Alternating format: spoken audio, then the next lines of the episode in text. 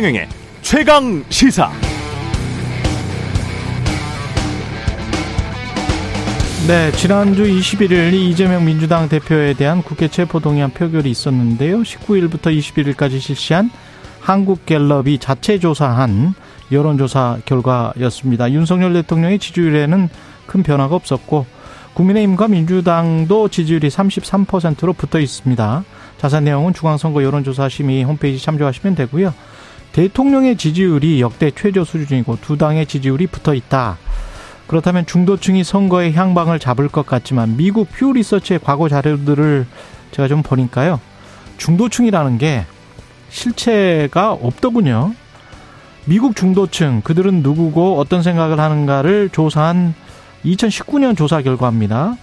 아, 중도층 대부분은 각각 특정 정당에 이미 기울어져 있었습니다. 공화당이나 민주당을 이미 마음속으로 선호하고 있었다는 거죠. 그리고 정말 중도층, 무당층이라면 그들은 정치를 회피한다고 합니다.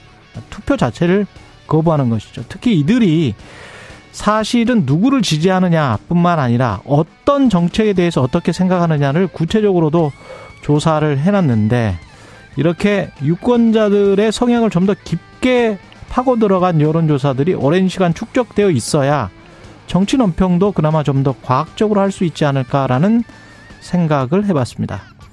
그렇지 않고는 눈 감고 코끼리 뒷다리 만지는 것 같아서요. 그냥 서로 유리하게 유권자들을 마음대로 재단하고 규정하는 것 같습니다. 그건 인간에 대한 A도 아니죠.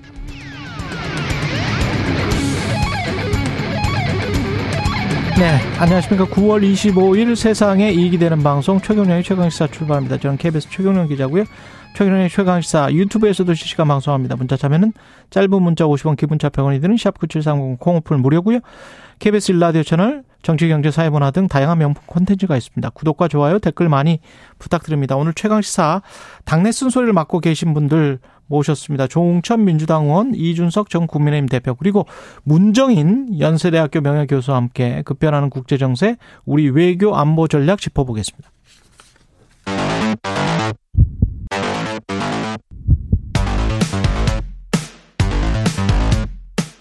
오늘 아침 가장 뜨거운 뉴스 뉴스 unboxing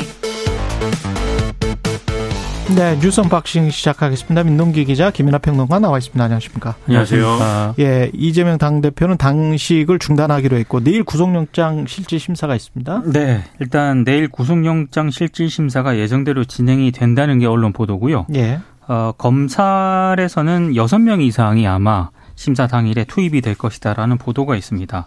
그리고 이재명 대표가 직접 법정에 나와서 구두로 본인 입장을 피력할 가능성도 있다는 게 이재명 대표 측의 설명인데 지금 단식을 중단하긴 했습니다만 회복 치료가 필요한 시기지 않습니까? 그래서 의료진의 판단을 종합해서 오늘 중으로 결정을 하겠다 이런 방침을 세웠습니다. 그리고 서울중앙지법 유창훈 영장정당 부장판사와 관련해서 언론 언론 보도가 좀 있던데요. 지난 2월 부임한 이후에 영장을 발부한 주요 사건 13건 가운데 11건에서 증거인멸 염려를 구속 사유로 제시했다라고 합니다. 음. 아, 그리고 영장 심사가 내일 열리게 되면 구속 여부는 26일 밤 또는 27일 새벽 일 새벽에 결정이 될 것으로 보입니다. 그러니까 예를 들어서 뭐 도망의 우려 이렇게 얘기를 하면 보통 사건의 경우에도 도망의 우려가 명백하지 않은 경우에 사실 도망의 우려라고 그냥 주장하는 거는 좀 임의적일 수가 있는 거잖아요. 그래서 증거인멸을 시도를 할 것이냐, 시도하느냐 이거를 이제 구체성 있게 볼 수밖에 없고 특히 이재명 대표는 야당 대표이기 때문에 도망의 우려라는 건 없죠.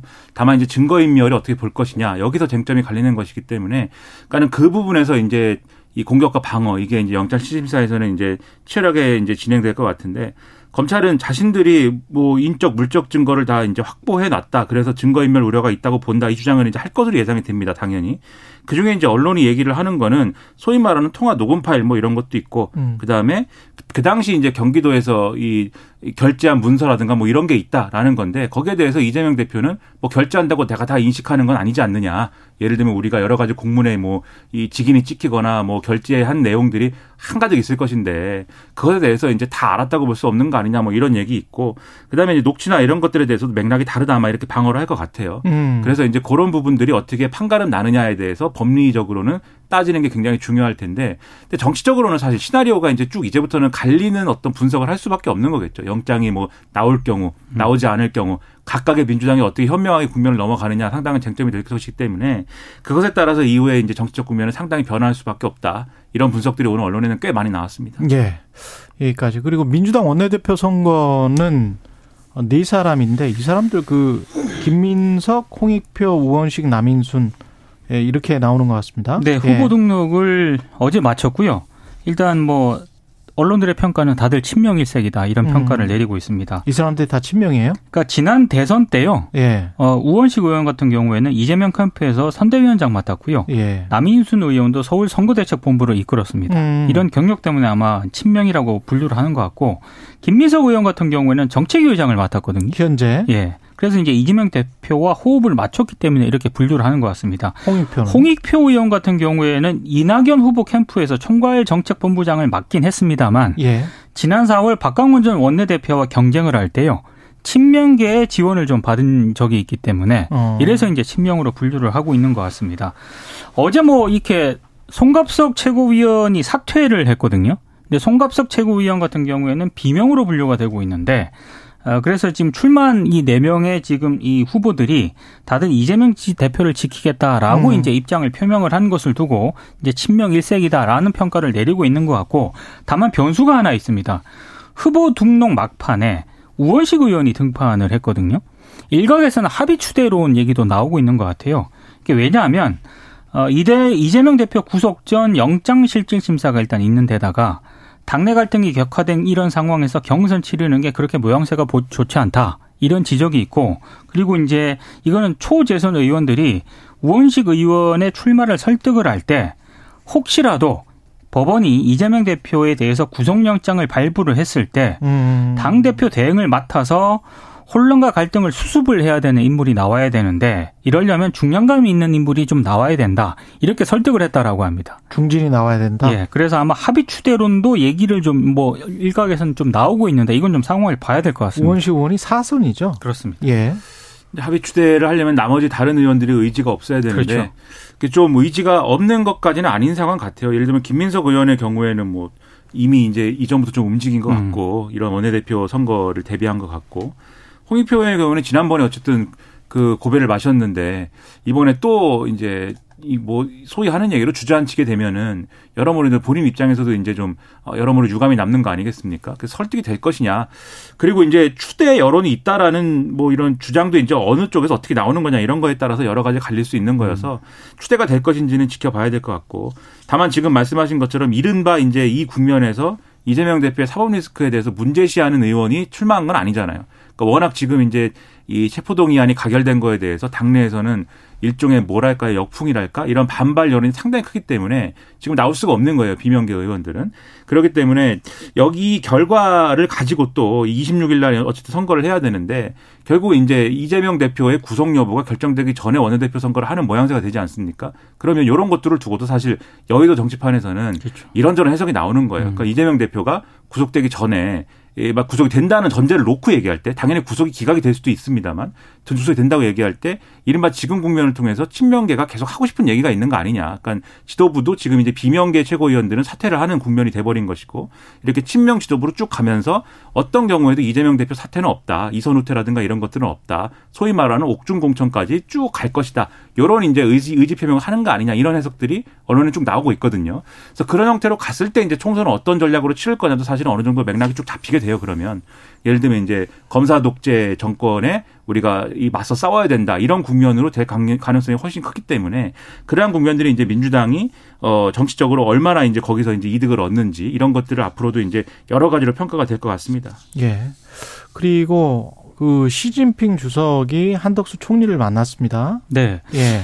26분 정도 회담을 했는데요. 이게 양측의 발표문이 약간 좀 견해차가 좀 있는 것 같습니다. 일단 우리 측 발표에 따르면 한덕수 총리가 최근 한반도 정세를 설명을 하면서 중국 측이 계속 건설적인 역할을 해달라 이렇게 당부를 했다는 거고요. 예. 여기에 대해서 시 주석이 남북 양측의 화해 협력을 일관되게 지지하면서 한반도 평화와 안정을 위해 계속 노력을 하겠다. 이제 이런 의견을 밝혔다는 겁니다. 그리고 부산의 2030 그 엑스포 유치 지지와 관련해서도 진지하게 검토를 하겠다. 이제 이렇게 밝혔다라고 하는 건데 예. 중국 발표문을 보면은요. 우리가 발표한 뭐 시주석의 방안이라든가 음. 한반도 정세에 대한 중국의 역할, 부산 엑스포 지지 검토, 한국이 연내 추진 중인 한중일 정상회의 내용은 빠져 있습니다. 우리 신문들에는 먼저 방안을 꺼냈다. 방안 이야기를 꺼냈다. 근데 방안을 가로를 쳐놨더라고요. 네. 예. 그 신문들을 보니까 먼저 이야기를 꺼냈다는 것까지는 아마 사실인 것 같은데 네. 거기에다가 방안은 가로를 쳐놓고 이야기를 했고 하지만 헤드라인은 방안을 중국이 먼저 꺼낸 것처럼 그렇게 써놨습니다. 그러니까 우리 예. 정부와 중국이 무게 중심을 두는 분야 부분이 예. 전혀 다르다는 걸 알 수가 있고요. 그리고 이번 아시안 게임 주최국으로서 음, 이 우리는 손님이지 않습니까? 중국 그렇죠. 입장에서는 예. 이게 회견을 한 것 자체를 한중 관계 개선으로 직접 연결하기는 어렵다 이런 시각도 있는데 음. 어제 인민일보가 일면 이면에 이, 사, 이 관련 내용들을 시진핑 주석이 이제 여러. 정상회담 써, 써 예. 쓰지 않았습니까? 근데 되게 재밌는 게 사진을 여러 장 실었는데 음. 다른 어떤 그 국가와 이렇게 회담을 하는 정상은 다 악수하는 사진인데 예. 유독 한덕수 총리하고 시진핑 주석의 회담 내용이 있지 않습니까? 이거는 정면을 마주보는 상당히 경직된 얼굴을 사진을 실었거든요. 그 관련해서 이제 인민일보 말씀을 하셨으니까 잠깐 제가 이, 이 이야기 먼저 할게요. 소개해 드릴게요. 그 방금 전에 이제 차이나 데일리를 제가 지금 보고 왔는데 네. 한 네 명을 만났어요, 그날. 근데 티모르하고 캄보디아 뭐 이런 쪽의 대통령이나 맞습니다. 총리들도 만났는데 그 사람들이 쭉 앞이야. 앞입니다. 예. 앞이고 매일 마, 맨 마지막이 어 한덕수 촌인데 앞에 사람들은 연대를 강하고 협력을 강하고 다 이게 그 헤드라인이에요. 네. 근데 뒤에 한덕수 총리 만났을 때는 차이나 데일리 영문판을 제가 그대로 읽어드리겠습니다. Pursuing Positive Relations with ROK 이렇게 돼 있습니다. 그러니까 긍정적인 관계를 추구한다 한국과 그러면 지금의 관계는 네거티브 부정적인 관계라는 음. 의미가 될 수도 있는 거거든요. 그리고 관련해 가지고 어떤 이야기를 했냐면 시 주석이 차이나 데일리의 보도로는 시 주석이 촉구했다. meet halfway. 중간에서 만나자. 음. 중간에서 만나자는 거는 타협하자는 이야기거든요. 이걸로 봐서는 먼저 방안을 꺼냈다라든가 뭔가 그 우리한테 뭘 아주 우호적인 자세를 보였다든가 이런 뉘앙스와는 또 중국 쪽의 신문들의 뉘앙스는 상당히 많이 다릅니다. 그래서 좀 비교해서 봐야 될 것 같습니다. 예. 그렇죠. 근데 오늘 이제 언론의 보도나 이런 것들이 이제 그러면 왜 그렇게 나왔을까 음. 이걸 생각하면 대통령실이나 정부가 그렇게 설명을 하기 때문이죠. 그렇죠. 뒤집어 생각해 보면 우리 정부 입장에서는 중국을 설득하고 싶고 좀 뭐랄까 이제 시장의 언어로 하면 땡기고 싶은 마음이 있는 거죠. 그래서 데려오고 싶은 마음이 있는 건데 예. 근데 그런 의지를 갖는 것 자체는 지금 상황에서는 필요하다고 보고 또 해야 될 일이, 일이라고 생각을 합니다. 다만 이제 냉정하게 볼 필요가 있다 이 말씀인 것인데 그렇죠. 실제로 중국이 이제 어느 정도로 큰 폭으로 예를 들면 자세를 전환할 것이냐. 그러니까 북한하고 예를 들면 러시아하고 이렇게 막 밀착하고 있는 관계 속에서 러시아가 뒤집어 얘기하면 동아시아의 정세 국면까지도 지금 개입할 수 있고 영향력을 뻗치고 있는 그런 상황인 거잖아요.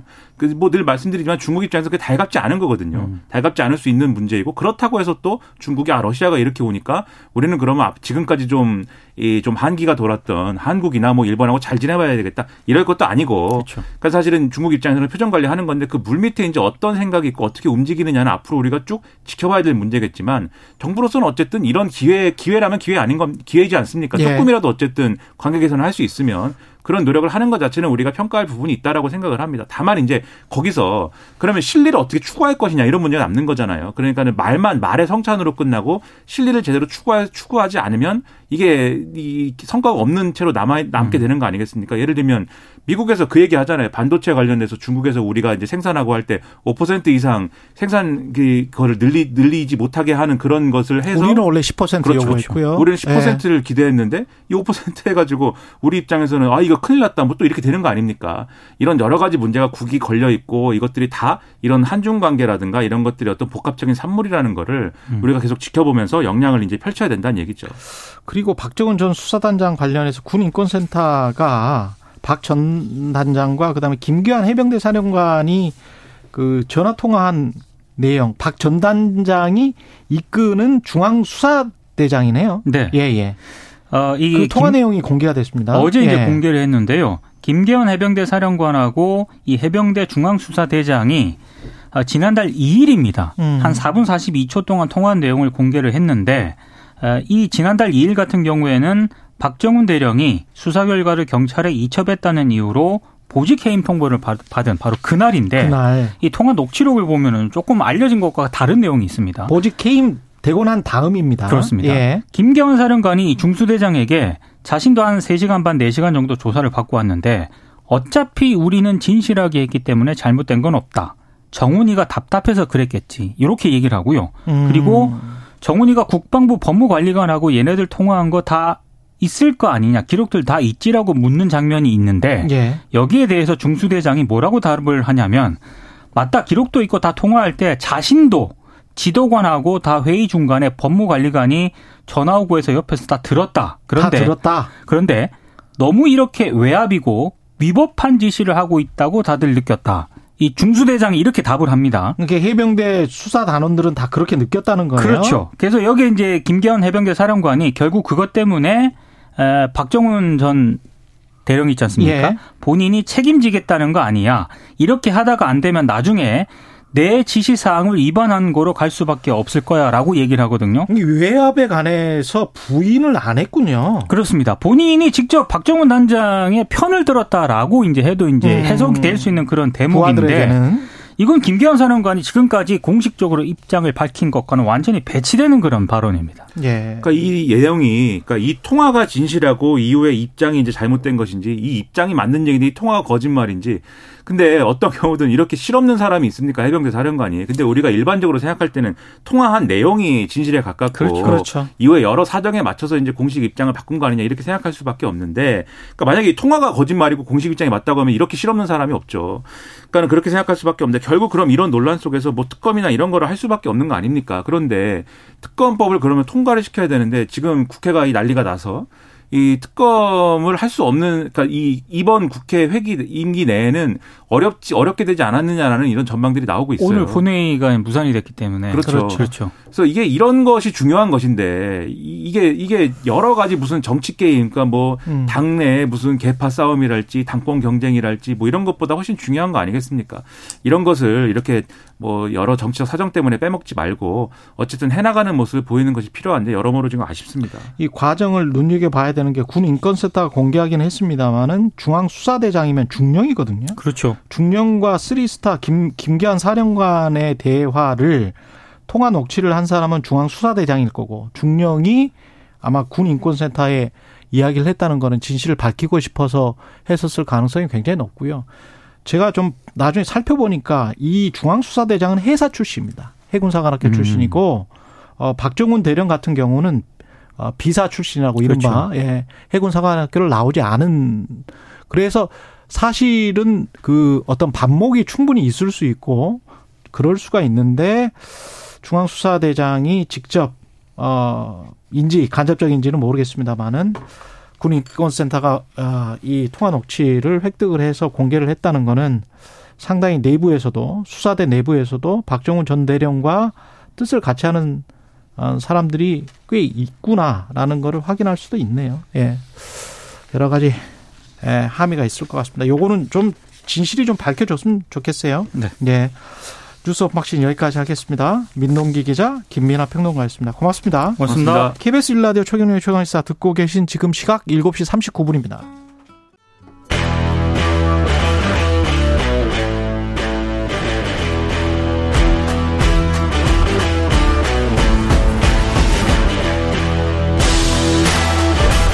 네, 한 주의 시작 여의도 정치를 깊이 있고 날카롭게 들여다보는 시간 정치본데이.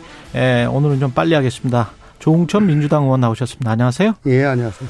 민주당 상황이 뭐 안녕하지는 못한 것 같고, 예, 그 안녕 안 하, 못하죠 지금 민주당 상황이.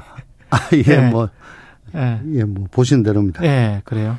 일단은 단식을 중단했습니다. 단식 중단은 잘한 거다라고 보십니까? 그럼요. 예. 뭐 그 전부터 중단 좀 하시라고. 예. 뭐 저도 말씀드렸고 여러분들 공통적으로 음. 다 말씀드렸는데 단식에 따른 어떤 긍정적 효과, 부정적 효과 결산을 좀 해보실 수 있겠습니까? 글쎄 뭐 당내 결집이 뭐 좀 있었었죠. 예. 그러다가 결국은 그, 그, 그 부결, 저, 종용하는 SNS. 예. 어, 뭐, 그때를 계기로 해가지고 결집도 좀 와해가 음. 된것 같고. 음. 어쨌거나 윤석열 정부의 무도함, 저 또 불통, 뭐, 그걸 각인시켜준 효과는 있었습니다. 그걸 각인시켜준 효과가 예, 있었다. 예, 그거는 일정 부분 있었는데. 예.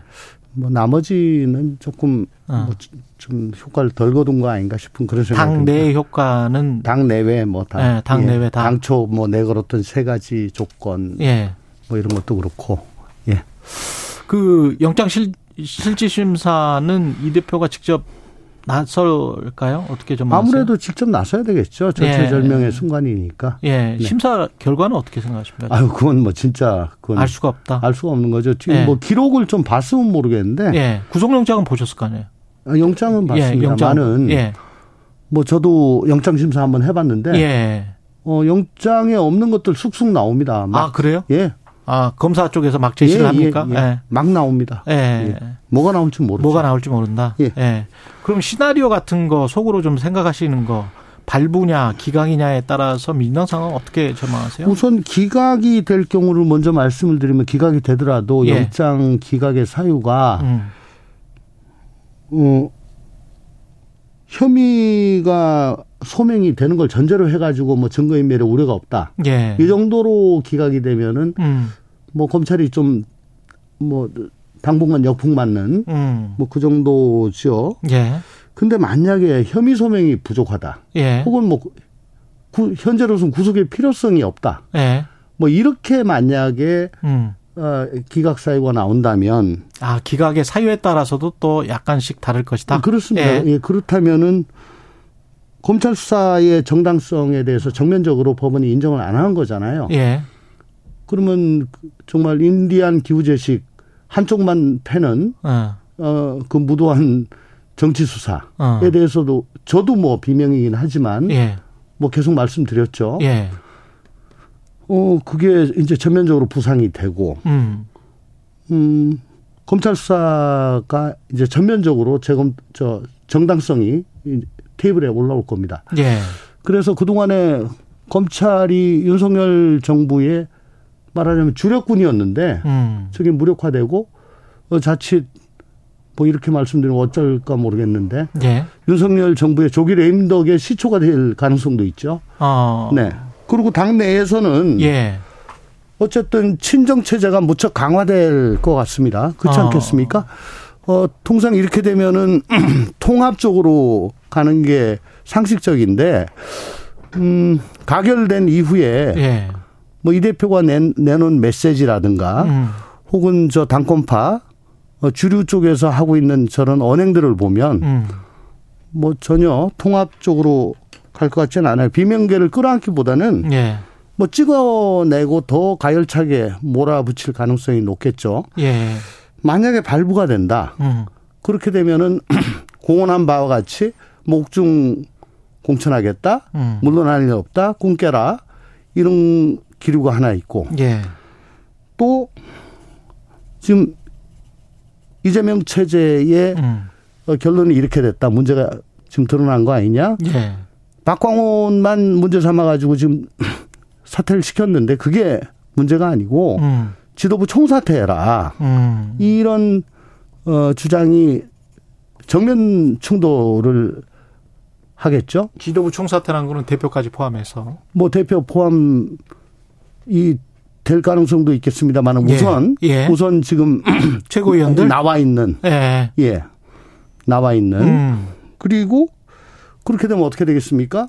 공백이 있을 거니까 음.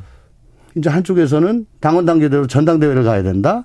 지금 전당대회를 갈 기간이 어떻게 되는가요? 8개월. 8개월? 예. 예. 근데 또 다른 쪽에서는 지금 그럼에도 불구하고 이건 비상한 상황이고 총선 앞두고 전당대회 하는 거는 이건 뭐 총선 치르지 말자는 얘기다. 음. 어, 비대위로 가자. 비대위로 가야 된다. 예. 뭐 이런 주장 이 정면 충돌을 할 것 같습니다. 음. 근데 그 어떤 경우에도 그 강성 지지층, 음. 그다음에 뭐 혁신회의라고 하죠. 그런 원외 조직들, 뭐 그런 그 어, 조직들이 저쪽 저 주류 쪽에는 있으니까 예. 거기를 동원해 가지고 아마 비명계라든가 예. 특히 가결파 색출하고 출당시키려고 그러고 징계하려고 그러고 하는 음. 그런 몰이가 더욱더 가열차게 이렇게 되나 저렇게 되나 음. 당내 분란은 어, 큰 차이가 없을 것 같다. 그 하태경 의원은 방탄국회가 끝나고 가결의 의미에 관해서 방탄국회 끝 그리고 혁신 시장 뭐 이런 식으로 이야기를 했던데 민주당 입장에서도 일단은 이 방탄국회의 그 프레임이라고 해야 될까요? 그 논란 자체는 이제 끝나서 그 다음을 생각한 입장에서 봤을 때는 약간 좀 몸이 가벼워진 느낌, 마음이 가벼워진 느낌 그렇지 않습니다. 어쨌든 네. 대표께서 6월 달에 네. 어, 교수단체 대표연설에서 스스로 그걸 음. 천명을 하셨고 또 혁신이 1호 안으로 어, 불체포 특권 포기를 공고했고 우리가 또 의총에서 추인을 했잖아요. 네. 그러니까 정치는 명부입니다. 네. 예. 약속을 지키지 않는 네. 정치는 그건 저 존속할 수가 없다고 저는 생각을 하죠. 음.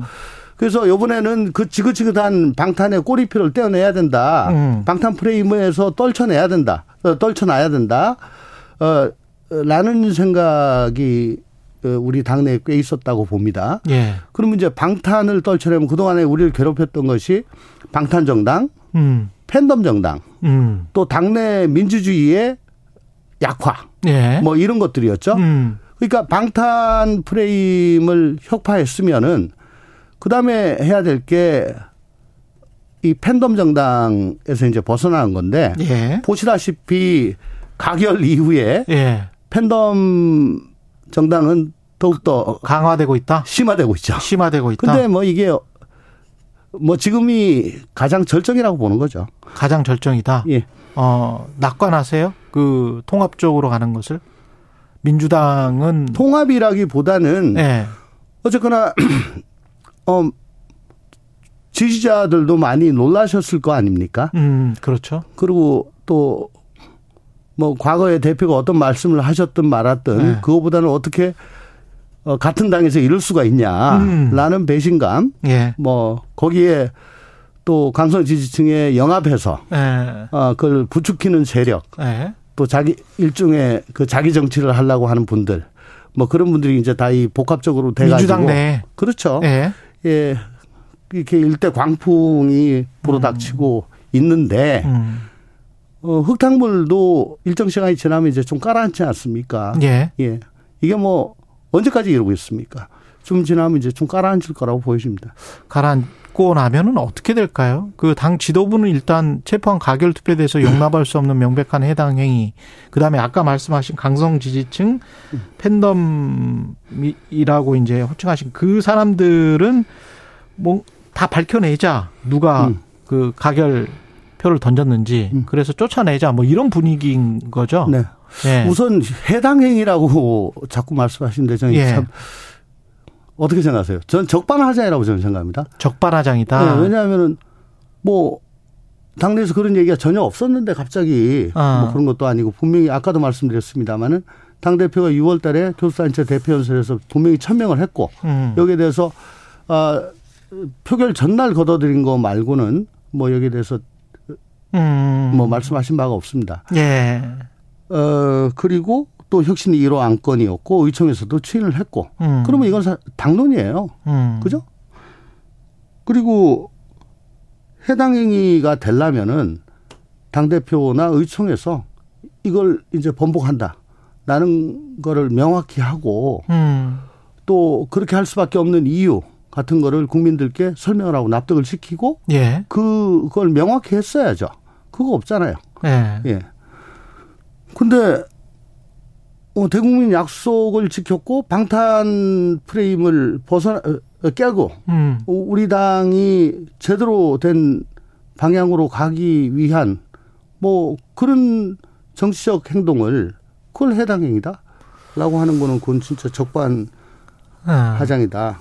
구속영장 실질심사가 어떤 결과가 나오느냐에 따라서 또 민심의 향방이나 당내 어떤 기류 변화가 있을 수 있을 것 같은데 그거는 아까 충분히 말씀하셨으니까 네. 원내대표 선거 같은 경우에 네.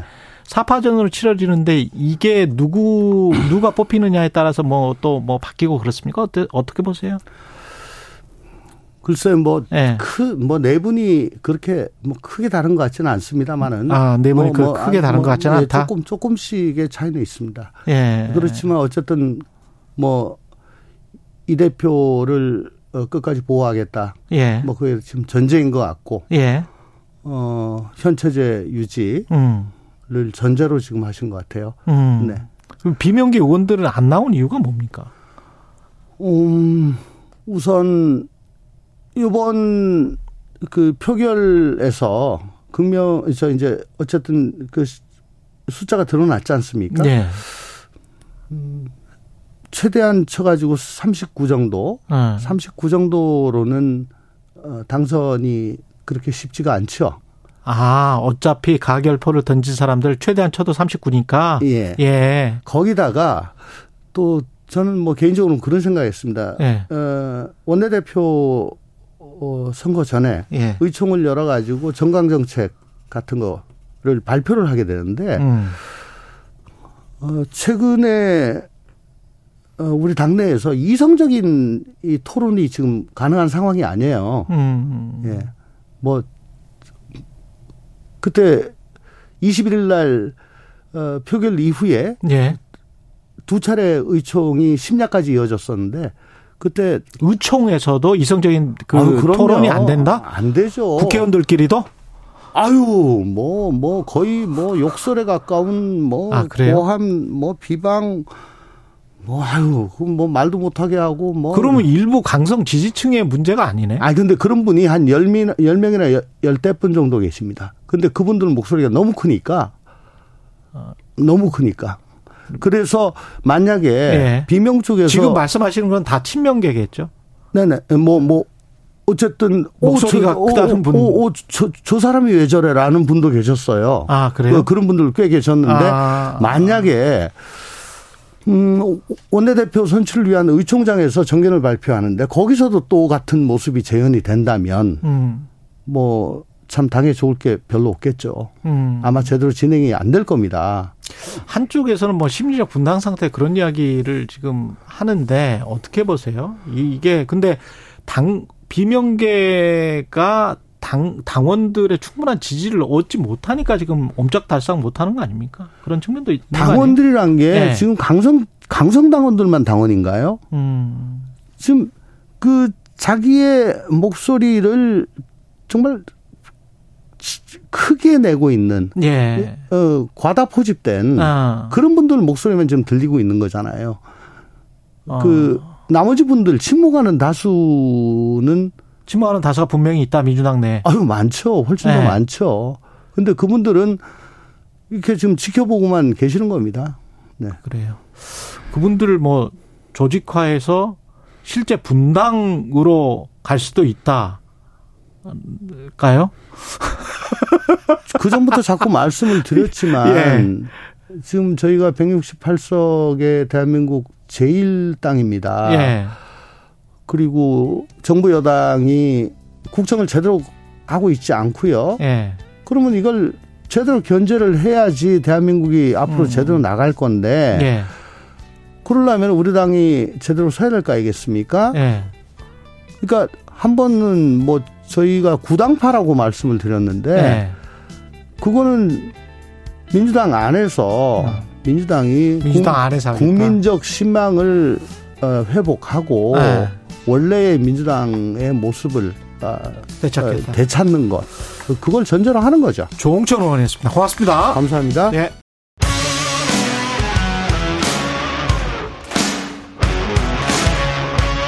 오늘 하루 이슈의 중심 최경영의 최강 시사. 네, 오랜만에 만납니다. 이준석 전 국민의힘 대표 자리하셨습니다. 안녕하세요. 네, 안녕하세요. 예. 원희룡 국토부 장관에 이어서 이준석 전 당대표의 제주 출마를 국민의힘 제주도당이 요청했다. 실제로 요청 들어왔습니까? 뭐 기사에 났더라고요. 예. 아니 전화는 안 오고요. 저랑 상의된 건 아닌데. 예. 근데 뭐 제주도가 제주도에 제가 뭐 지인들도 많기도 하지만은. 아 그러세요? 예. 전에 이제 대표할 때도 4.3 같은 것들 어. 제가 당 대표로서 그 전까지 당 대표들은 많이 안 했는데 4.3 많이 챙기고 이래가지고 음. 좋아해 주신 분들도 있고 무엇보다 지난번에 이재명 대표가 그 계약 나갔을 때 김포공항 이전 공약했을 때. 예.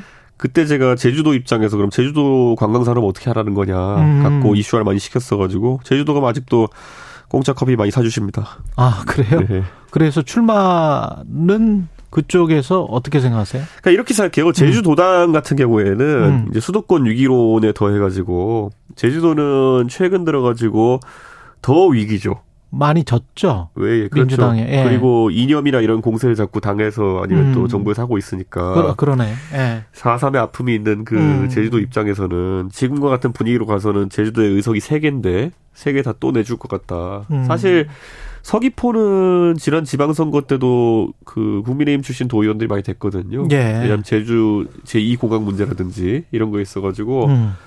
열심히 했는데 분위기가 이렇게 안 좋아지니까 제주도당 입장에서 노력을 좀 하는 거로 보입니다. 그렇군요. 예.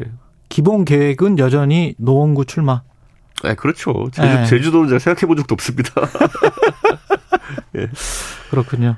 알겠습니다. 외부 인재를 국민의힘에서 좀 영입을 하는 것 같습니다. 외연 확장을 생각을 하는 것 같은데 조정훈 의원도 그리고 남양주 전 시장 아, 문재인 정부 때인가요? 노무현 정부 때 행정관 했던 네. 분일 겁니다, 아마. 예. 이게 지금 어떤 확장이 잘 되는 걸로 보입니까? 제가 그 단어를 별로 좋아하지 네. 않지만 조정훈 의원이 정확하게 수박의 정의에 해당하는 분이죠. 네. 조정훈 의원이 정확히 수박이었다. 지금 이제 네. 이재명 대표 지지자들은 조정훈 의원은 신경 쓸 겨를이 없어가지고 예. 이렇게 뭐 언급도 안 하는 거지만은 예. 사실 저는 민주당 내에서 이제 비명계 의원을 수박으로 지칭하고 이렇게 하는 것보다는 음. 오히려 조정훈 의원이 지금까지 활동한 행보를 보면은 결국에는 내심 이렇게 또 국민의힘에 와가지고 정치할 생각이 있었는데 예. 더불어시민당으로 당선되고 음. 또 탈당하고 이런 과정을 보면은 오히려 그 정의에 맞는 사람이죠. 아 오래 전부터 국민의힘으로 활동할 가능성을 좀 보셨군요. 오래 전부터 국민의힘을 특정하기보다는 예. 그 시대전환이라는 당이 어쨌든 가치 정당으로 갈 것이냐 아니면은 나중에 여기 뭐 사실 1인 정당으로 보는 시각이 많은데. 음. 조정은 의원의 총선을 앞두고 당선을 위한 이런 움직임이 있을 것이냐에 있어서 많은 사람들이 이런 움직임이 있을 걸 예측했습니다. 음. 그렇기 때문에 별로 이례적인 상황은 아니고요. 이례적인 상황은 아니다. 예, 예. 예. 그게 어떤 외연 확장에 도움은 됩니까 국민의힘에? 그러니까 이런 거잖아요. 국민의힘에 있는 사람들 중에서 조정훈 의원을 이미 알고 음. 예를 들어 이분이 예를 들어 뭐 특검 국민자 예를 들어서 반대했었죠. 김건희 특검. 국민의힘의 예. 역, 성을 많이 들었던 그런 분위기 아니었습니까? 그랬죠. 그렇기 때문에 그런 의미에서 좋아하는 분들은 있겠으나 아. 그러니까 이런 거잖아요. 김건희 특검을 반대했기 때문에 좋아한다라고 할 정도의 스펙트럼 정도면은 음. 확장이 되는 건 아. 니라고 봅니다. 예. 대통령실 참모진의 대규모 총선 차출론이 계속 나오고 있는데 그렇게 될까요, 실제로? 저는 하고 싶겠지만 이게 잘 될까라는 생각이 듭니다. 아, 그래요? 예. 네. 그러니까 이게 사실 이 명단이 내려와서 음. 옛날에 이런 게 있어요. 예전에 이명박 정부 전까지만 해도요. 음. 보통 청와대에서 그러니까 명단이 내려온다면은 음. 비서관급 이상으로 왔습니다. 그렇죠. 예. 네, 국회의원이면. 그렇죠. 네. 그런데 이제 행정관급이 되고 나오기 시작한 게 이제 박근혜 정부 때부터거든요. 그러니까 선임 행정관 정도. 그렇죠. 네. 그런데 이게 어 사실 잘 먹혀들진 않습니다 지역에서 지금까지 몇 번의 시도가 있었지만은. 그렇지. 영남 지역에 특히 이제 그 품계 강합니다. 무슨 말이냐면은 아, 품계. 네, 처음에 딱 예. 이렇게 내려오면은 예. 육두품이라는 이야기 아니죠. 자네 종몇 품인가 이런 거. 예. 자네 예. 빨간색 관복인가 파란색 관복인가 예. 이런 거 많이 따지거든요. 한 3품 정도 될 것 같습니다. 선임 행정 아니면. 예, 3급이죠. 예. 네, 그런데 이제 제가 봤을 땐 당상관 끄트머리에 있는 그 예, 자리이기 맞, 때문에 맞습니다. 예. 애매하다. 예, 애매하다. 그래서 원래 예전에 이제 경북이나 아니면 대구 지역에 사람을 내리고 올 때는 최소 차관 아니면 비서관급으로 갔었거든요. 그랬었던 것 같아요. 지금 그래서 현직 의원들 중에 차관급이 많습니다. 그랬던 것 같아요. 송원석 네. 의원 차관이죠. 그렇죠. 유성걸 의원 차관이죠. 추경 의원 될 때도 원래 차관이었죠. 그랬네. 예, 보통 네. 뭐 김희국 의원 차관이었죠. 다 그 정도 이상이 가거든요. 근데 지금은 뭐 지역에서 이 기준을 바꿔갈지 어. 한번 지켜봐야겠습니다. 선임행정관 이하로 가면은 별로 임팩트가 없다는 그런 말씀이세요? 없죠. 없을 뿐더러 네. 현직 의원들도 나름 하나의 스펙이 되어버렸는데. 그럼요. 네, 그걸 이제 뚫고 가기에는 좀 어. 약하다. 어. 그렇죠. 네, 그래서 그러면 경선을 치르기 어렵거든요. 경선을 치르기 어렵다. 그러면 경선을 안 치르고 내리꽂으면 그 나름대로 문제가 생기고요. 어. 그렇게 됩니다. 예.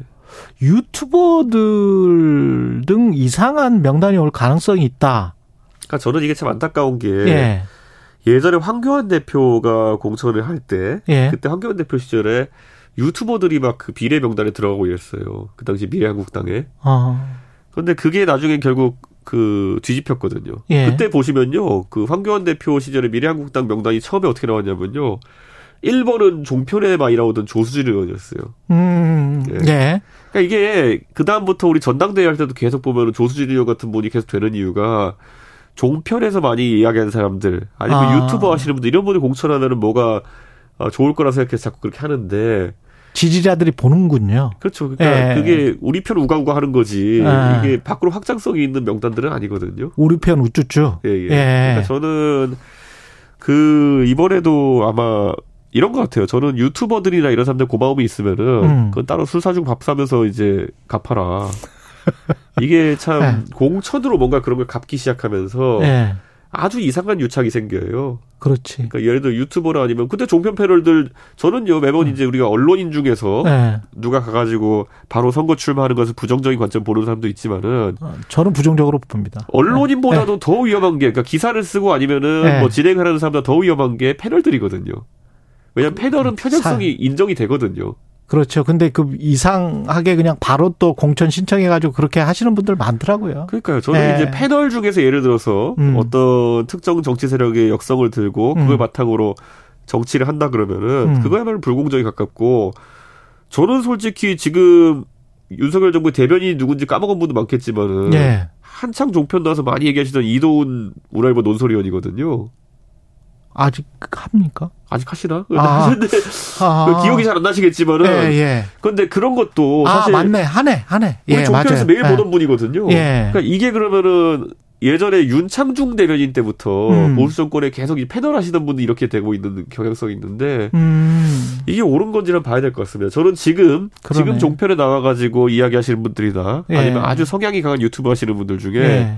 이분들에게 어떤 분은 고마움을 느껴가지고 공천을 할 겁니다. 예. 네, 근데 저는 그렇게 해서 어떤 확장성이 생길까 약간 의문입니다. 예. 그리고 민주당 이야기, 아, 민주당 이야기 하기 전에 장관들 같은 경우는 도움이 많이 될까요? 원희룡, 추경호, 한동훈. 저는 괴가 맞는 공천을 하면 아주 도움이 될 거다 이렇게 봅니다. 예를 들어서 국토부 장관 같은 경우에는 예. 어떤 지역의 어떤 개발 사업이나 음. 교통 사업에 대해 가지고 미리 어떤 업적을 쌓고 나올 수도 있거든요. 아, 그렇죠. 그러면 주민들이 거기에 대해서 고마움을 느낄 수도 있는 것이고, 음. 아니면 뭐 추진이 안 된 프로젝트가 있으면은 음. 아무래도 그런 사정을 잘 아니까 네. 도와주려고 할 것이고 이렇게 되는데 맥락이 좀 없으면은 좀 뭐 아. 흔히 있는 그냥 고향의 출마 이런 정도의 임팩트밖에 없겠죠. 지역구에 따라서 다를 것이다. 예, 예. 예 자기 하, 했던 일하고 좀 연관성이 예. 있어야 되지 않느냐 업적과 예 민주당 이야기를 좀 해보겠습니다. 단식을 중단을 했고 그리고 이제 체포안은 가결이 됐고 구속영장 실질 심사만 남은 상황인데 민주당은 기회입니까 위기입니까? 위기죠. 이걸 기회라고 예. 표현하기는 어렵습니다. 예. 어떤 분들은 뭐 보수 진영 입장에서 음. 이재명 대표 리스크가 사라지면은 음. 뭐 어떤 식으로든 사라지면은 이제 오히려 기회가 될 것이다 이러는데 그렇죠. 그렇게 국민의힘 의원들을 말씀하시는 분들이 있더라고요. 예. 저는 뭐 그분들이 조심스러운 관점을 가져가는 건 좋지만은 음. 지금 상황에서 민주당은 리더십에 혼란이 올 가능성이 높습니다. 리더십에 혼란이 올 것이다. 그러니까 이재명 대표 이거거든요. 이재명 대표 쪽에 줄 섰던 사람이 너무 많아요. 아. 그럼 이 사람들은 그 입장을 쉽게 바꿀 수가 없거든요. 그렇지. 그러면 이제 이재명 없는 이재명 팀 같이 되는 겁니다. 당이 어. 계속. 만약에 구속이 되면 예 그러면 예. 이제 방금 조홍철 의원님도 고민이 많은 것처럼 보였지만은 음. 저는 비명계가 그렇게 받아들일 수 있는 옵션이 많지 않거든요. 예. 네, 그래서 비명계는 결국에는 탈당이나 이런 것들을 염두에 두고 움직이지 않을까 생각합니다. 아 탈당이나 이런 걸 염두에 둘 것이다. 그러면 네. 결국은 분당될 것이다. 분당까지는 모르겠지만 분당 정도까지 가는 위기가 고조될 것이다. 예. 막판에 그것을 누가 이제 어떤 통큰 지도자가 봉합할 수 있겠지만은 어. 저는 그래서 단식 막판에 그 문재인 대통령이 나타난 것도 예. 저는 그런 의도가 있다 봅니다. 아 그러면 결국 어른이 없는 상황에서 전직 대통령은 음. 가장 큰 어른입니다. 그러면 문재인 전 대통령이 어쩔 수 없이 개입하는 그런 상황이 될 수도 있다. 그렇죠. 이게 비명계랑은 네. 싸울 수 있지만은 음. 친명계가 문재인 대통령과 싸울 수는 없습니다. 그렇겠죠. 예. 네. 아무리 예전에 뭐 이재명 대표가 대선 치를 때 네. 문재인 정부에서 잘 안 도와줬다고 하는 인식이 있다 한다 하더라도 예. 대통령한테 막 대들 수는 없거든요, 그거는. 예. 그렇기 때문에 아마 비명 계획이 있어가지고 예. 가장 좋은 시나리오는 어. 결국 위기가 고조됐을 때 문재인 대통령이 어른으로서 중재해가지고 음. 당의 내부를 봉합하는 형태 이걸 좀 바라지 않을까 생각합니다. 그렇군요. 정청래 최고위원이 그런 이야기를 했나요? 옥중 공천 이야기까지 하면서 뭐 구속영장이 받아들여진다고 하더라도 결국 내년 총선의 공천장은 이재명 당대표 이름으로 나갈 것이다. 가능합니까? 그러니까 저는 이거 음. 뭐 이재명 대표 지지자들 중에서 예. 뭐 인터넷에 보면 막 확인 안 된 얘기들도 많아요. 무슨 처음에 김대중도 했는데 왜 못하냐. 김대중 대통령이 옥중 공천을 하신 일이 좀 기억이 안 나거든요. 음. 근데 그런 가짜 정보까지 나오고 있어요. 예. 김대중 대통령도 옥중 공천을 했는데 왜 이재명 대표 못하냐 그러는데 음. 김대중 대통령이 옥고를 치르신 적이 있고 예. 그리고 뭐 해외로 나가가지고 계시면서 음. 또 창당을 주도하신 적 이런 적도 있겠지만은 예. 옥중공천은 제가 들어본 적이 없습니다. 저도 잘 기억은 안 나네요. 근데 그냥 예. 그러려니 하고 사람들이 듣고 넘어가는데 그런 예. 사실관계부터 지적을 해야 되거든요. 그때 옥중공천을 할 수 있는 그런 정부가 아닌데. 불가능하죠. 예. 예. 그리고 공천이라고 하는 것은 예. 무전기가 있어도 안 됩니다. 예를 들어 감옥에 무전기가 있어도 예. 그런 정도의 소통 가지고는 할 수 없는 거거든요. 그렇겠죠. 예를 들어 공천이라 하는 거는 예. 개인의 내밀한 정보를 다뤄야 되는 것이고 음. 어떤 의혹 제기가 있으면은 대표한테 와서 스스로 그 해명하기도 하고 그런 걸 다 대표가 할 수 있어야지 공천을 한다는 것이지 지금 상황에서는요 이재명 대표 지지자들이 생각 잘 하셔야 되는 게요. 음. 이재명 대표가 감옥에 들어있을 때 옥중공천 도장을 찍어야 된다고 하는 분들은 자기들이 공천하고 싶은 겁니다. 음. 그러니까 이재명 대표를 위한 게 딱히 아니에요. 예. 그러니까 이재명 대표를 정말 좋아하시는 분들은 음. 이 말씀 하시는 분들이 되게 위험한 분들이라는 생각을 해야 되는 거거든요. 아. 그러니까 이재명 대표 오히려 지금 측근 정치하고 있다. 측 호가호이죠 그러니까. 호가호이 하고 있다. 네, 그러니까 저는 이재명 대표를 진짜 좋아하시는 분들이라면 그리고 이런 식으로 하면요. 이재명 대표는 실속도 없이 본인은 정치적으로 많은 국민들의 지탄을 받아요. 네. 도장 찍었다는 이유만으로. 네. 차라리 이재명 대표는 저는 지금 시점에서 만약에 본인이 뭐 이런 어려움을 겪고 있다 하더라도 저는 사실 그 영장 심사 전에 한번 대표직을 던지는 거 어떨까 하는 생각했었어요 이재명 대표가. 음. 그러면 오히려 영장 심사에도 저는 긍정적 효과를 줄 수 있고. 예. 만약에 이재명 대표가 심사에서 기각된다. 음. 그럼 비대위원장 누굴까요? 이재명? 그걸 제가 이제 아. 방송 나가가지고 계속 화투에 비유해가지고 논란이 있고 있는데. 예. 자기가 싸고 자기가 먹는 상황도 나올 수 있는 따닥. 겁니다. 네. 예. 그, 예. 잡, 잡뻑이라고 하던데 이거는 따닥. 공중파 라디오니까 제가 예. 하는데 예. 그게 굉장히 큰 게요. 저희가 실제로 그 예. 게임을 할 때 보면은 예. 자기가 어쨌든 무더기를 만들고 자기가 가져가게 되면은 그렇죠. 한 장씩 더 받습니다. 다른 사람들 멘붕 멘붕오지. 아 그렇죠. 예, 근데 그게 무슨 의미냐면요. 예. 이렇게 보시면 돼요. 예. 제가 김종인 비대위원장과 이준석 대표와의 차이가 뭐냐를 설명할 때 이렇게 얘기해요. 음. 비슷한 것 같지만은 김종인 비대위는요. 비대위원을 본, 전부 다 본인이 골랐습니다. 아, 그랬던 것 같아요. 비대위원장이 네. 당대표와 다른 거는요. 네. 비상체제이기 때문에 비대위원을 본인이 다 뽑습니다. 막강하고 막강하고 고난입니다. 네. 근데 저는 제가 대표할 때 보시면 알겠지만은 배현진의 조수진의 김재원의 이런 분들 옆에서 한마디씩 하는 거 다 알고 제가 대표직을 했거든요. 예. 그러니까 저는 그 어르신이 계속 부러웠던 게 그거였거든요. 예. 예. 그런데 만약에 이재명 대표가 그 정도의 박력을 보였다면은 음. 약간 이제 시간은 늦은 것 같은데 예를 들어 음. 그 통과되자마자 던졌으면은 네. 그, 그 기회가 있었습니다. 아. 자기가 무더기 만들고 자기 가져가는 기회가. 아, 예. 지금은 약간 좀 늦은 것 같다. 근데 예. 온갖 시나리오가 다 도는데요. 예. 어, 비명계 쪽에서 나와서 좀 나올 것이다, 나올 가능성이 있다, 그런 말씀 하셨는데, 비명계 쪽에서 나와서 이준석 대표에게 비리의원 자리를 줄 수 있고, 그러면서 어떤 제 3정당? 뭐 그런 구상을 하시는 분들도 있는 것 같아요. 뭐 시나리오는 항상 뭐 무궁무진하니까 즐기면 되고요. 즐기면. 시나리오는 즐기면 되고요. 예. 근데 저는 어떤 소통도 한 적 없고 그런 고민 해본 적도 없습니다. 예. 만약에 그런 상황이 도래해서 그런 제안이 진짜 왔다 그러면 어떻게 되는 거예요? 저는요 그거는 네. 내년 1월 한 말쯤 되기 전까지는 아무도 제안하지도 않을 거고요. 아무도 고민하지 아, 않을 그렇, 거기 때문에 그렇겠지. 예, 저는 지켜보면 된다 이렇게 생각하고요. 예. 앞으로 정치적 일정이 많이 남아 있습니다. 예를 들어서 음. 저는 여기서 중요한 게 음. 예를 들어 이겁니다. 지금 12월 말에 이제 그 50억 특검이나 이런 도이치 특검이나 이런 게 예, 예정돼 있거든요. 예. 근데 지금 민주당의 정치 상황 때문에 이게 통과 안 될 가능성이 생겨버렸습니다. 아, 그러네. 예. 이게 지금 민주당 의석이 168석이가 그런데 예. 비명계가 앞으로 그런 행보에 협조를 할지 안 할지. 아. 예. 사실 명분상으로는 다 투표에 참여해야 되거든요. 그렇죠. 근데 그때 정기 개편이 만약 벌어지게 되면은 예. 특검 안 하고 넘어갈 수 있는 방법이 생깁니다. 음. 그렇기 때문에 더더욱 여당에서는 비명계 영입 등을 통해 가지고 그 변수를 지워버리려는 노력을 할 겁니다. 아, 국민의힘은 이 분열되는 상황이 민주당이 분열된 상황이 꽃놀이 편에 왜냐하면 왜냐 예. 근데 특검이라는 거는 예. 국민의힘에게도 절박한 게 뭐냐면은 그게 들어가잖아요. 예. 지금 도이치나 아니면 50억 같은 거는 그냥 거부권 때리면 된다고 하죠. 예. 근데 여기에 아마 민주당이 막판에 수정을 통해 가지고 양평이랑 양평 고속도로랑 그렇죠. 그다음에 해병대 사건을 그렇죠. 얹을 가능성이 있습니다. 예. 그러면 국민들 입장에 봤을 때 예. 아니 이 네 개의 중차 대한 사안을 다 그럼 거부권을 한단 말이야? 특검법을 하나기 때문에 어. 거부권은 네 개 다 거부해야 됩니다. 아. 그게 부담이 가거든요. 그렇죠. 애초에 이런 상황을 맞이하지 않는 것이 굉장히 중요한 것이고 음. 그럼 이렇게 생각해 보십시오. 만약에 이런 네 가지 건을 다루는 특검이 생긴다. 음. 그럼 대한민국은 검찰이 두 개가 되는 겁니다. 음. 서로 압수수색할 겁니다. 그러면은. 그렇게 되겠네요. 네, 그러니까 선거 앞두고 굉장히 혼란스럽기 때문에 굉장히 그리고 그그 그 관련해서 또 뉴스도 엄청 많이 나올 것이고 그리고 이 특검이 하는 게 더 솔직히 말하면은 휘발성이 폭발성이 큰 사안들이죠. 그렇죠. 그러니까 이 특검이 오히려 검찰보다 더 주목받는 상황이 나올 수 있으니 음. 저는 이 상황은 절대 만들지 않으려고 할 것이다. 그래서 음. 최대한 정무적인 노력을 할 것이다. 그게 예. 뭐냐면은 비명계에 대한 아마 개별 접촉 수준의 이런 이야기들이 들어갈 것이다. 국민의힘에서. 그 중에서 이제 뭐 제가 봤을 때는 뭐 자기들이 봤을 때는 음. 대화가 된다고 생각하는 분들이겠죠. 예. 예를 들어 뭐 고민정으로한테 가서 그러진 않겠죠.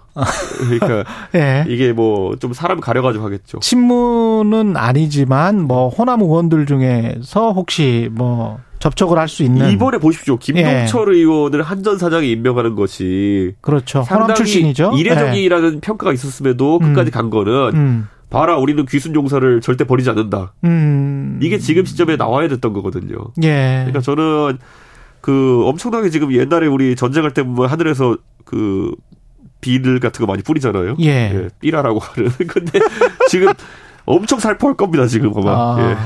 재밌네. 야 이런 이런 behind 시나리오 같은 거를 듣는 것도 재밌는 재밌는 것 같습니다. 강서구청장 관련해서는 선대위가 출범됐는데 안철수 의원이 아, 상임 고문 어, 효과는 있습니까? 이게 지역 예. 단위 선거에서 상임 고문 정도면 아무 의미 없는 자리거든요. 의미 없다. 네, 의미 없는 예. 자리인데 이거를 또 대서득필하는 걸 보니까 예. 굉장히 지금 안철수 의원 자체는 조급한 것 같습니다. 아 조급하다. 네, 왜냐하면 예. 안철수 의원이 수도권에서 지금 본인이 역량이 있다는 걸 증명해야 되는 상황인데 음. 예, 지금 기회가 마땅치 않다 보니까 어, 이번에 보궐선거를 통해 가지고 그렇게 하려는 것 같은데 사실 왜 하려는지 잘 모르겠어요. 강서구청장은 오늘도 동아일보에서는 그 칼럼으로 때렸던데 그 이게 나오는 것 자체가 잘하는 겁니까? 국민의힘이? 저는 이제 이렇게 보셔야 될 것 같아요. 예. 이번 선거를 갖고 음. 어떤 결과가 나왔을 때 음. 지금 아마 청취자분들도 한번 생각해 보시면 좋겠는 게 이게 윤석열 대통령에 대한 평가이냐, 김태우 개인에 대한 평가냐, 아니면 음. 김기현 지도체제에 대한 평가이냐 를 봐야 될 거거든요. 예. 뭐 대한 평가는 절대 아닐 거고요. 예. 그러니까 저는 그런데 여기서 각자 이제 폭탄 돌리기 할것 생각이 들어요. 어. 이제 KBS 가족 오락건 생각나면은 어. 그 호박 폭탄 돌리고 있잖아요. 예. 어디서 터지느냐. 예. 이제 선거 내내 아마 그런 분위기일 겁니다. 아. 누가 말실수라도 하나 하면 여기다 다 몰아주려고 할 겁니다. 아. 예. 결국은 결과가 박빙 저도 아주 접전이다. 국민의힘 의원들은 그렇게 이제 주장을 하시는 분들이 꽤 있더라고요. 근데 그게 희망사항이겠죠. 희망사항일 그러니까 지금 뭐 뿐이다. 5%면 젖잘싸다 뭐 이런 얘기 나온다고 하는데 예, 예. 총선에서 아마 5% 차이가 난다고 했을 때는 네. 다른 지역도 서울시 총선 이 녹록치 않은 거거든요. 그렇죠. 지금 수도권 위기론을 반박하는 유일한 그 방법론이 뭐냐면은 아 이번에 서울은 20개 정도 할 것 같다라고 지금 펴뜨리고 다니거든요. 예. 그런데 강서에서 5% 지고 20개 할 수 있는 방법이 거의 없을걸요. 어. 왜냐하면 지금 보궐이기 때문에 노전층 투표율이 높은 상황이고. 예.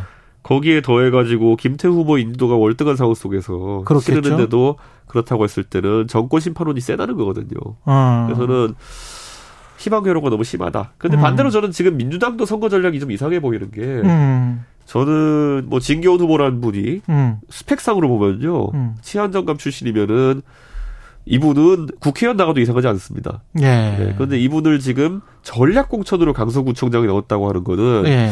좀 이상하고 음. 이재명 대표가 그렇게까지 무리할 필요가 있었나라는 음. 생각이고 정작 이재명 대표가 본인이 지휘할 수 없는 상황에 빠질 수도 있는데 음. 그러면 이게 좀 표현이 이상할지 모르겠지만은 나눠놓고 책임지지 않는 그런 상황이 되는 거거든요. 아. 네, 저는 이거 약간 좀 민주당도 지금 고, 민일 겁니다. 그리고 강서구청장 선거뿐만이 아니고 총선도 그렇고 기, 김행 여, 여성가족부 장관, 신원식 국방부 장관 후보자, 유인천 문화부 장관 후보자 이게 지금 그 선거에는 강서구청장 선거에는 이런 어떤 인사들이 영향을 미칠까요? 어떻게 보십니까? 원래 미치고 있었는데요. 예. 저는 이재명 대표의 그 음, 체포동의안이 때문에 모든 걸 덮어버렸다 음. 이렇게 생각하고 음. 저는 그래서 이제 민주당도 만약 이번 선거에서 예상만큼 격차를 못 벌리면은 음.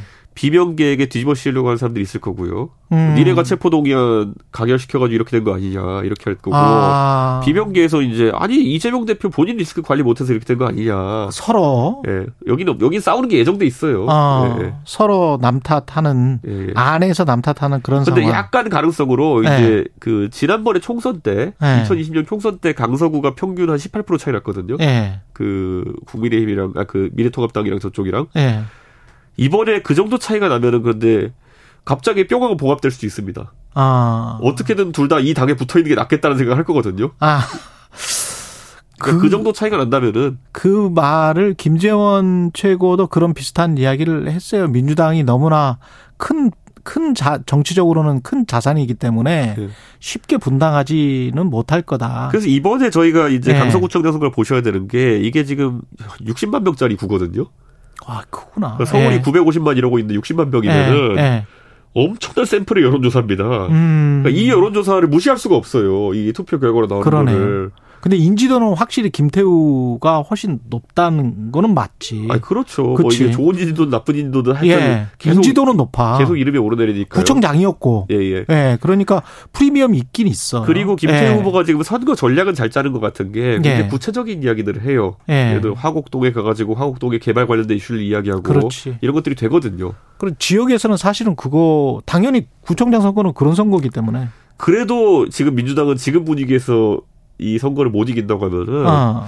이거는 비명 친명 싸울 거 없이 이거는 다 같이 손잡고 한강으로 들어가야 됩니다, 진짜. 그게는 강서구 앞에 한강인데. 네. 총선은 앞으로 이제 한참 남았는데 네. 대통령 지지율이 저 정도라면 저는 주로 이제 한국 갤럽만 보고 있습니다만 네. 그 굉장히 스테이디하게 그 지속적으로 낮, 낮더만요. 네. 이거 어떻게 할 수 있을까요? 이렇게 보셔야 돼요. 네. 그러니까 지지율의 특성을 봐야 되는 게 네. 옛날에 박근혜 정부 때도 이런 지지율이 지속된 적이 있거든요. 그렇습니다. 나중에 말기에는. 네. 근데 그때랑은 좀 품질이 다른 게 네. 그때는 50대 이상부터 박근혜 대통령을 좋아했어요. 아. 원래 박 대통령을 만드는 사람들이 맞습니다, 50대 맞습니다. 이상이었고요. 네, 네. 지금은 그분들이 60대 이상이 됐거든요. 음. 이게 뭐냐면은 50대에서 갈리면은요. 적어도 회사나 이런 곳에서 관리자급은 박근혜 대통령을 지지하고 젊은 사람들은 지지하지 않고 뭐 이렇게 갈립니다. 그러네. 예. 그런데 이게 60대에서 갈려버리잖아요. 은퇴층입니다 여기는 회사에 없네요. 그러니까 회사에서 예. 자유롭게 정치 얘기를 할 수 있는 분위기가 된 겁니다 지금. 아 회식과도 위아더 월드 하는 겁니다. 예. 그러니까 저는 이 분위기가 지속되면은 담론을 반전시킬 영역이 없어요. 음. 그러니까 회사에서도 안 되고 뭐 이제 지금 은퇴층이 그러니까 계속 은퇴층은 뭐 저희 음. 아버지 포함. 예. 여기는 정보를 얻는 경로가 제한되어 있는 거거든요. 아. TV나 아니면은 뭐 유튜브라든지 그렇죠. 아니면 그렇죠. 뭐 이제 인터넷 뉴스라든지 이런 것들인데 예. 뭔가 사람들과 소통하면서 다른 의견을 듣고 이렇게 할 수 있는 분위기 아니다 보면은 음. 굉장히 결집은 되지만은 반대로 확장이 안 되는. 그래서 사실은 지난 대선 때 역세대 포이론 같은 거를 제시해서 20대, 30대 성과를 바, 봤, 봤잖아요. 그렇죠. 20대, 30대를 아. 발굴하지 않으면은 아. 절대 안 되는 겁니다. 근데 아. 지난번에 그 대선과 지선에서는 20대와 30대 초반까지가 오히려 국민의힘 지지 성향이 좀 있었기 때문에 네. 대학이라든지 네. 어디선가 그래도 국민의힘의 담론들이 주가 되는 공간들이 있었어요. 그렇죠. 근데 지금은 대학 안 되죠. 직장 안 되죠. 남아 있는 거는 유튜브의 세계, 가상 세계. social world. 그렇지. 예, 지금 거기거든요. 생각해 보면 R&D와 관련해서도 R&D 예산 감축하니까 가장 먼저 자를 수밖에 없는 과학자들이 그렇게 이야기하더라고요. 아, postdoc이나 대학원생들부터 잘라야 된대. 그 방법이 없대요. 프로젝트가 줄어들면. 저는 그래서 이제 갤럽 같은 데 네. 보면은 네. 조사해 보면 직군별 조사를 하거든요. 네. 그런데 가장 놀라웠던 게 원래는 보수를 지지하는 3대 축이 자영업자, 가정주부, 은퇴층이거든요. 그렇죠. 은퇴무직이라고 그렇죠. 나오거든요, 네. 마지막에. 근데 은퇴 무직은 아직 살아 있어요. 네. 근데 가정주부가 열화되기 시작했고요. 음. 지지층이. 그리고 자영업자가 완전히 지지층이 사라졌습니다. 음. 근데 이게 되게 위험하다 봐야 되는 거예요. 경기가 안 좋구나. 왜냐면 자영업자라는 분들은요. 예. 동네 사업하시고 꾸준히 활동하시기 때문에 예. 이분들이 여론 확산층이에요. 그렇죠. 그러니까 실제 선거에 근접했을 때 이분들이 예를 들어 이분들 슈퍼 아저씨입니다. 그렇죠, 그렇죠. 슈퍼 아저씨가 무슨 생각하고 계신지가 굉장히 네. 중요하거든요. 네. 동네 분들이 오가는데. 그렇죠. 이분들이 슈퍼 아저씨, 독서실 아저씨 이런 분들이에요. 네. 빵집 아저씨 이런 분들인데 이분들이 만약에 지금 6대 3으로 지금 만약에 여당을 미워하고 있으면은 네. 동네에서 계속 그런 아이디어가 전파되는 겁니다. 음. 근데 최근에 들어서 제가 가장 놀랐던 게 뭐냐면은 세수가 부족하니까, 그러니까 음. 법인세를 낮춘 거 아닙니까? 예. 세수가 부족하니까 부동산세가 안 걷히고 법인세가 안 걷히니까 코로나 때 지원금을 회수할 수 있다는 얘기를 했어요. 음. 이게 대부분 소상공인한테 갔던 돈이거든요. 코로나 때 지원금까지 회수해? 그러니까 그런 게 아직까지 확정되질 않았지만은 법인세와 재산세가 안 거치는 것에 대한 대안으로 그런 걸 회수할 수 있다는 얘기가 흘러나오는 아, 것만으로도 그건 말도 안 굉장히. 여론에 악영향을 미쳤어요 실제로. 음, 줬다가 뺏는 건데 그거는. 그러니까 저는 근데 제가 네. 이 말씀드리는 게 결국에는 동네 빵집 아저씨, 슈퍼 아저씨 이런 아저씨들이 지금까지는 국민의힘을 지지하는 성향이 있었다면은 그렇죠. 이번 선거에서는 선거를 앞두고는 좀 이완된 모습을 보인다. 그래서 음. 여기 대책이 중요하다.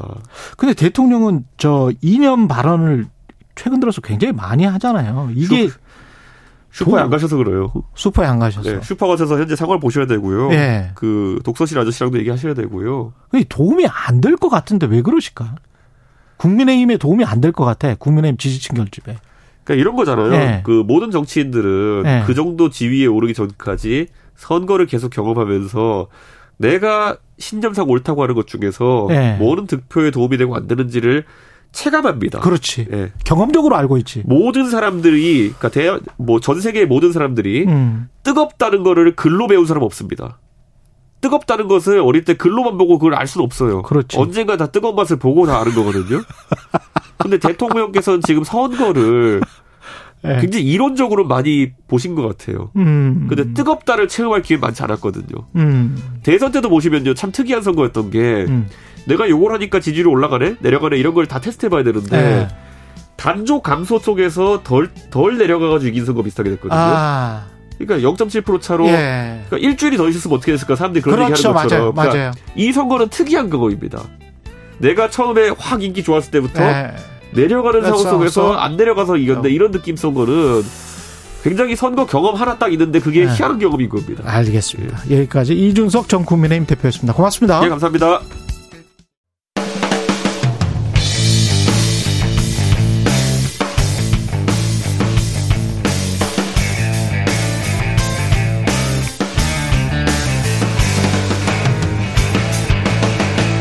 최경영의 최강 시사.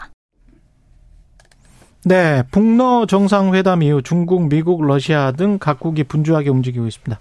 급변하는 국제 정세 그리고 한국이 음. 나아가야 할 길에 대해서 문정인 연세대학교 병역 교수 나와 계십니다. 안녕하세요. 안녕하세요. 예. 나와 주셔서 감사합니다. 예. 한 30분 정도, 27분 정도 말씀을 해 주실 시간이 있는데 너무 이게 국제 정세가 복잡해서 잘 좀 정리를 좀 해 주십시오. 예. 나오신 김에. 일단 북러 정상회담이 있었는데 여기에 중국의 반응이 그렇게 에뭐 따뜻하진 않다, 뜨뜻미지근하다 이런 분석이 있던데 어떻게 보십니까? 글쎄 그건 전통적으로 북중러 삼각관계를 예. 봐야 되거든요. 예. 그러니까 이제 그 1960년대 초 음. 그러니까 중국하고 소, 소련 사이에 예. 이제 국경 분쟁이 있기 시작하고 예. 그다음에 이제 북한은 그걸 갖고서 아, 모스크바와 북경 사이에 음. 일종의 저울질 하는 저울질 외교를 했었거든요. 예. 그래서 그 삼자 관계가 상당히 아, 복합적이에요. 그렇군요. 아, 그러니까 예. 우리가 생각하는 것처럼 북중러가 바로 하나의 동맹 체제로 간다. 아, 이렇게 보긴 힘듭니다. 그러나 네. 미국의 압박이 강해지면은 미국의 압박이 강해지면 네, 이세 개의 국가가 하나로 뭉칠 가능성은 상당히 있겠죠. 예. 북러는 어떻게 될까요? 그 연대가 뭐 오래 갈까요? 그러니까 여기서 기본적인 차이는 예. 미국이 음. 중국하고는 지금도 계속 이제 대화를 해나가고 음. 경제 어, 거래할 것은 거래하면서 예. 따질 건 따지게 되는 미국이. 그런 입장이고 예. 그러나 아, 미국이 북한이나 아, 러시아에 대해서는 음. 소위 불량 국가로 이미 낙인을 찍고 악마를 시켰기 그렇죠. 때문에 예. 그 차이점이 있는 거죠. 그러나 이제 예. 미국 내부에서도 내부 논쟁이 상당히 강합니다. 그렇죠. 어떤 내부 논쟁이 강하느냐면은 예.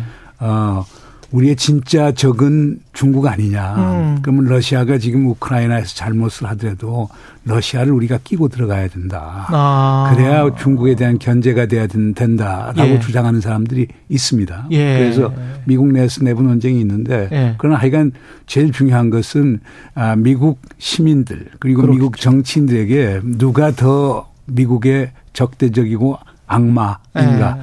이것이 상당히 중요한 변수가 될 것 같습니다. 지금 적이라고 말씀을 하셨는데 미국 핵정부의 입장은 계속 경쟁자잖아요. 최대의 경쟁자. 아니 미국하고 중국 관계는 그렇습니다. 예. 처음에는 이제 협력 관계로서 이제 음. 관여를 했죠. 예. 그러다가 이제 협력과 경쟁이 동시에 나타났죠. 그렇죠. 그러다가 이제 미국이 중국을 아주 경쟁자로 보다가 그렇죠. 경쟁이 심화가 되니까 라이벌. 라이벌. 어, 예. 그 라이벌로 보다가 예.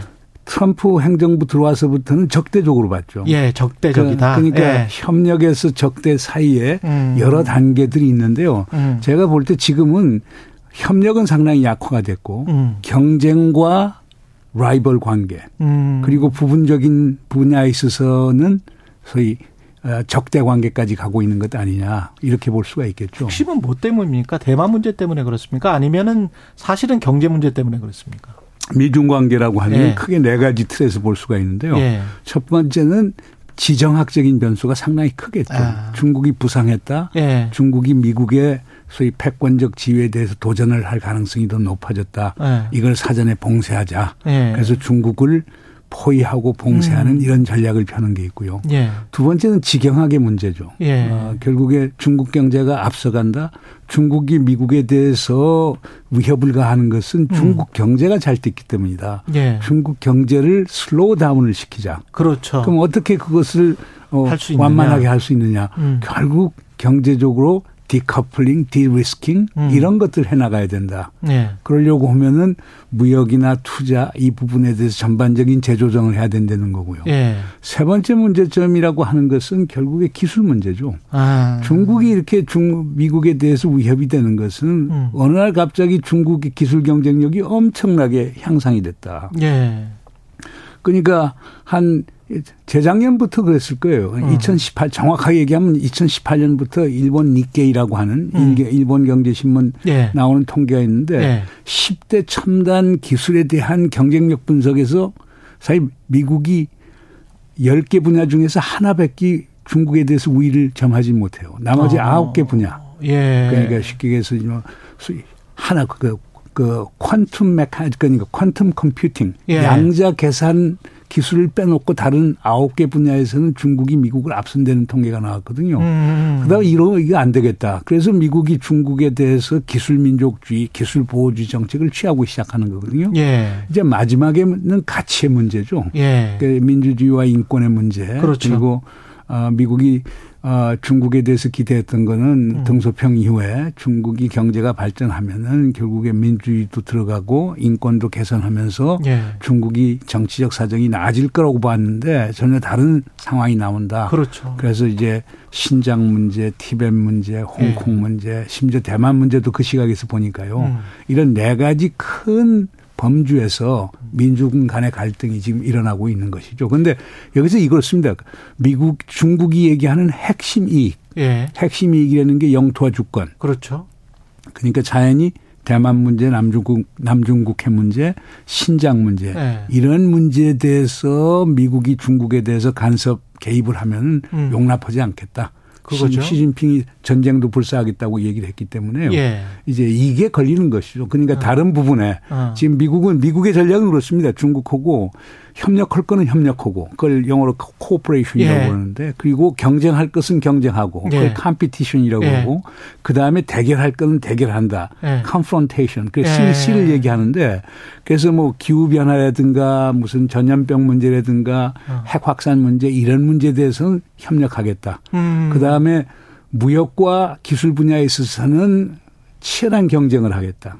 좀 그러, 그러면서 디리스킹하고 디커플링 하겠다. 네, 그러면서도 지정학적인 문제나 인권 민주주의 문제에서는 양복하지 않고 대결로 가겠다. 예. 그러니까 중국 입장에서는 웃기는 소리 하지 말아라 이거죠. 우리의 핵심 이익을 건들면서 어떻게 우리의 그 협력을 기대하느냐. 예. 그러니까 이 어려운 국면이 있는 거죠.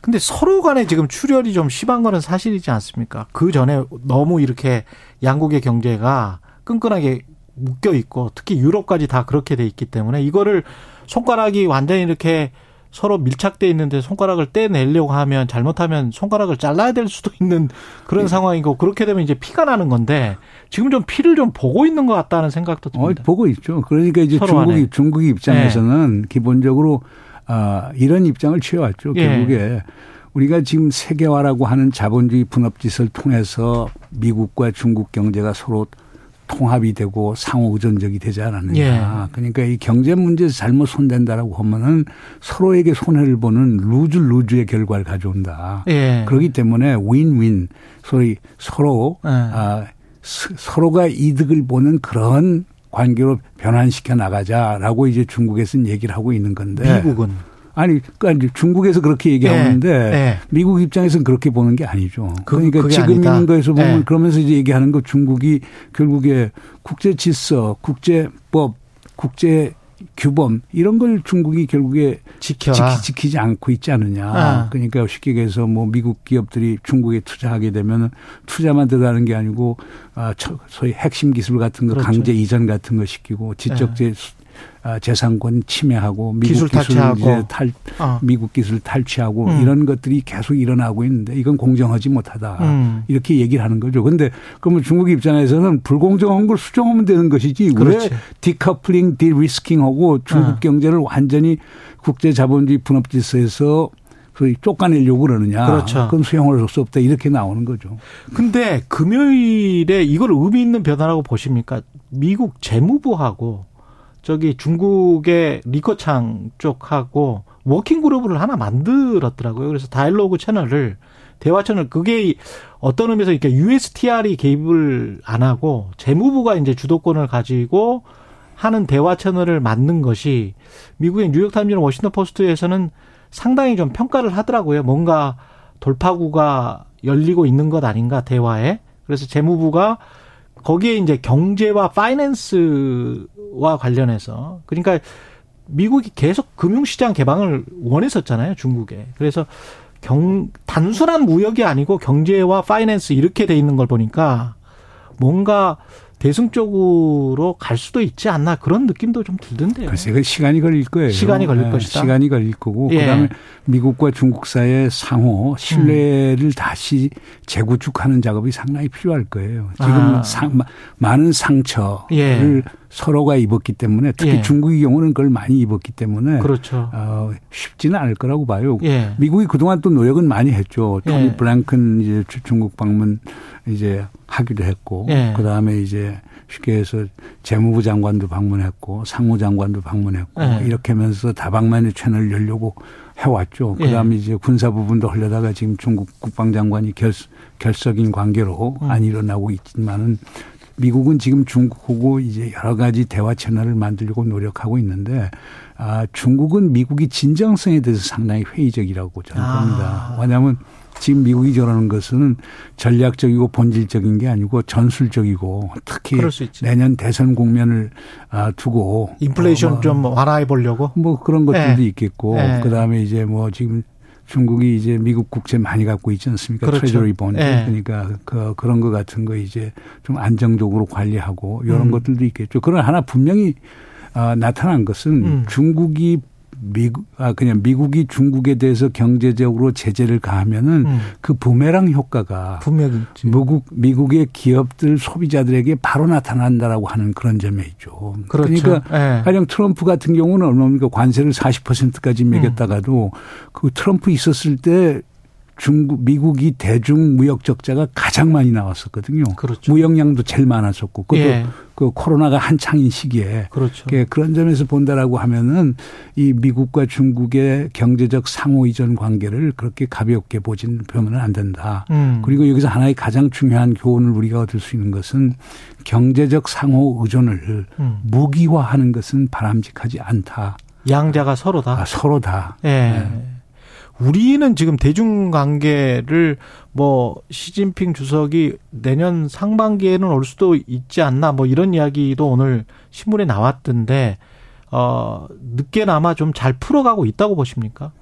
뭐 전보다 나은 거죠. 전보다 낫다. 아, 그러나 네. 이제 문제는 한몇 개월 전에 이제 중국 외교부에 이제 어, 아시아 태평양 국장이 서울을 방문한 적이 있었죠. 예. 그때 이제 그 친구가 내건 메시지는 분명하다고 봅니다. 그러니까 뭐 정상회담 할 수는 있지만 그말 예. 한다고 해서 지금 본질적인 현안 문제들이 해결되는 건 아니다. 그러니까 예. 큰 기대는 하지 않고 어. 우리는 한중 관계의 큰 개선보다는 예. 한중 관계가 더 악화되는 음. 것을 예방하는 것 음. 또는 데미지 컨트롤을 아. 아, 위한 아, 한국 관리라고 하는 것을 분명히 했던 걸로 저는 기억이 납니다. 그래서 그런 점에서 음. 지금 우리 정부가 취하는 일반적인 전략적 구상 자체가 중국이 그렇게 흔쾌하게 우리하고 관계를 개선하고 과거와 같은 전략적 협력 동반자 관계로 가는 그 자체가 어려워질 겁니다. 왜냐하면 음. 우리 윤석열 대통령이 분명히 얘기하지 않습니까? 그러니까 지난 정부의 전략적 모호성은 잘못된 거다. 예. 우리는 미국하고 같이 간다. 응? 그렇죠. 그걸 분명히 선언하고 예. 그리고 중국이 가령 인권 민주주의 문제 있는 것도 목소리 목청 높여서 우리가 비판하겠다 예. 이렇게 못을 박았단 말이에요. 예. 그리고 뭐 대만 문제라든가 남중국 문제에 대해서도 예. 우리가 할 얘기는 한다라고 얘기하는데 그, 어, 미국이 그, 아, 중국이 예. 그걸 그렇게 수용할 수 있을지 음. 그런 측면에서 음. 미국과 같이 가려면 이제 서쪽으로 가야 되는데 그 시진핑이 그렇게 요구를 했다는 거 아니에요? 그러니까 차이나 데일리에 오늘 나온 거를 보면 중간에서 만나야 된다. 중간에서 만나는 걸 촉구했다는 거예요. 미트 하퍼웨이라는 표현을 썼는데 그거는 결국은 이제 적절하게 타협하는 어떤 지점을 한국 정부가 좀 찾아봐라라는 의미인 것 같은데요. 그러니까 중국 입장에서는 네. 과거의 현상 유지를 원하는 거죠. 아. 한국이 미국하고 동맹하는 것에 대해서 우리 반대하지 않는다. 그건 예. 한국의 주권적 권한이다. 음. 그러나 그것이 중국을 적대적으로 만들어서는 안 된다. 그러니까 음. 중국하고도 계속 전략적 협력 동반자 관계를 계속 유지해 나가고 우리가 원하는 것은 한국이 우리의 동맹이 되길 원하는지는 않는다. 그러나 한국이 미국과 중국 사이에 최소한 어. 중간자 역할 또는 이제 뉴트럴한 그러네요. 중립적 입장은 취해주기를 바란다.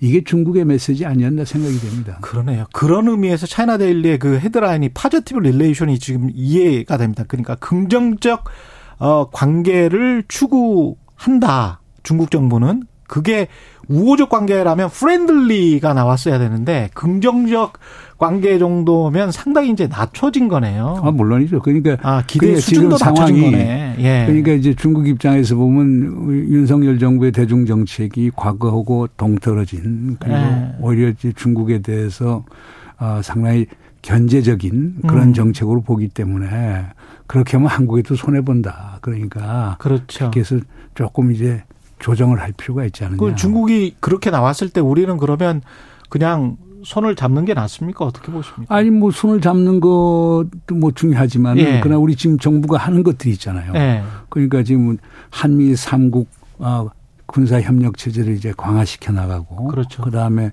인도 태평양 경제 프레임워크에 참여를 하면서 예. 미국 중심의 체제 우리가 적극적으로 동참하고 하기로 했고 뭐 취포 같은 반도체 부분의 협력도 계속 강화해 나가고 예. 이 모든 것들이 우리 예. 정부가 뭐 공식적으로 얘기하든 안 했든 간에 음. 이게 중국을 견제하는 걸 깔고 있기 때문에 그렇죠. 중국 입장에서 그러니까 중국 예. 입장에서는 그걸 수용하기가 힘들겠죠. 그러나 이제 여기서 우리가 상당히 이제 아, 아, 눈여겨봐야 될 것은 네. 중국이 어느 부분에 대해서 민감하게 반응할까. 어. 가령 뭐 사드를 추가 배치한다거나 예. 또 미국의 아, 중거리 탄도미사일 같은 걸 한반도 전진 배치한다거나 음. 또 한미일 삼국 군사 공조 또는 협력 체제 상에서 중국의 직접적 위협이 된다든가 음. 또는 한국이 이제 대만이나 아, 남중국해에 있어서 군사 연습 훈련 같은데 어 조금 이제 눈에 띄도록 참여를 한다거나 예. 이런 것들이 일어났을 때는 우리에 대해서 그 나름대로의 사이 그뭐 보복 조치랄까 어. 네, 제재 조치를 할 가능성은 있겠죠.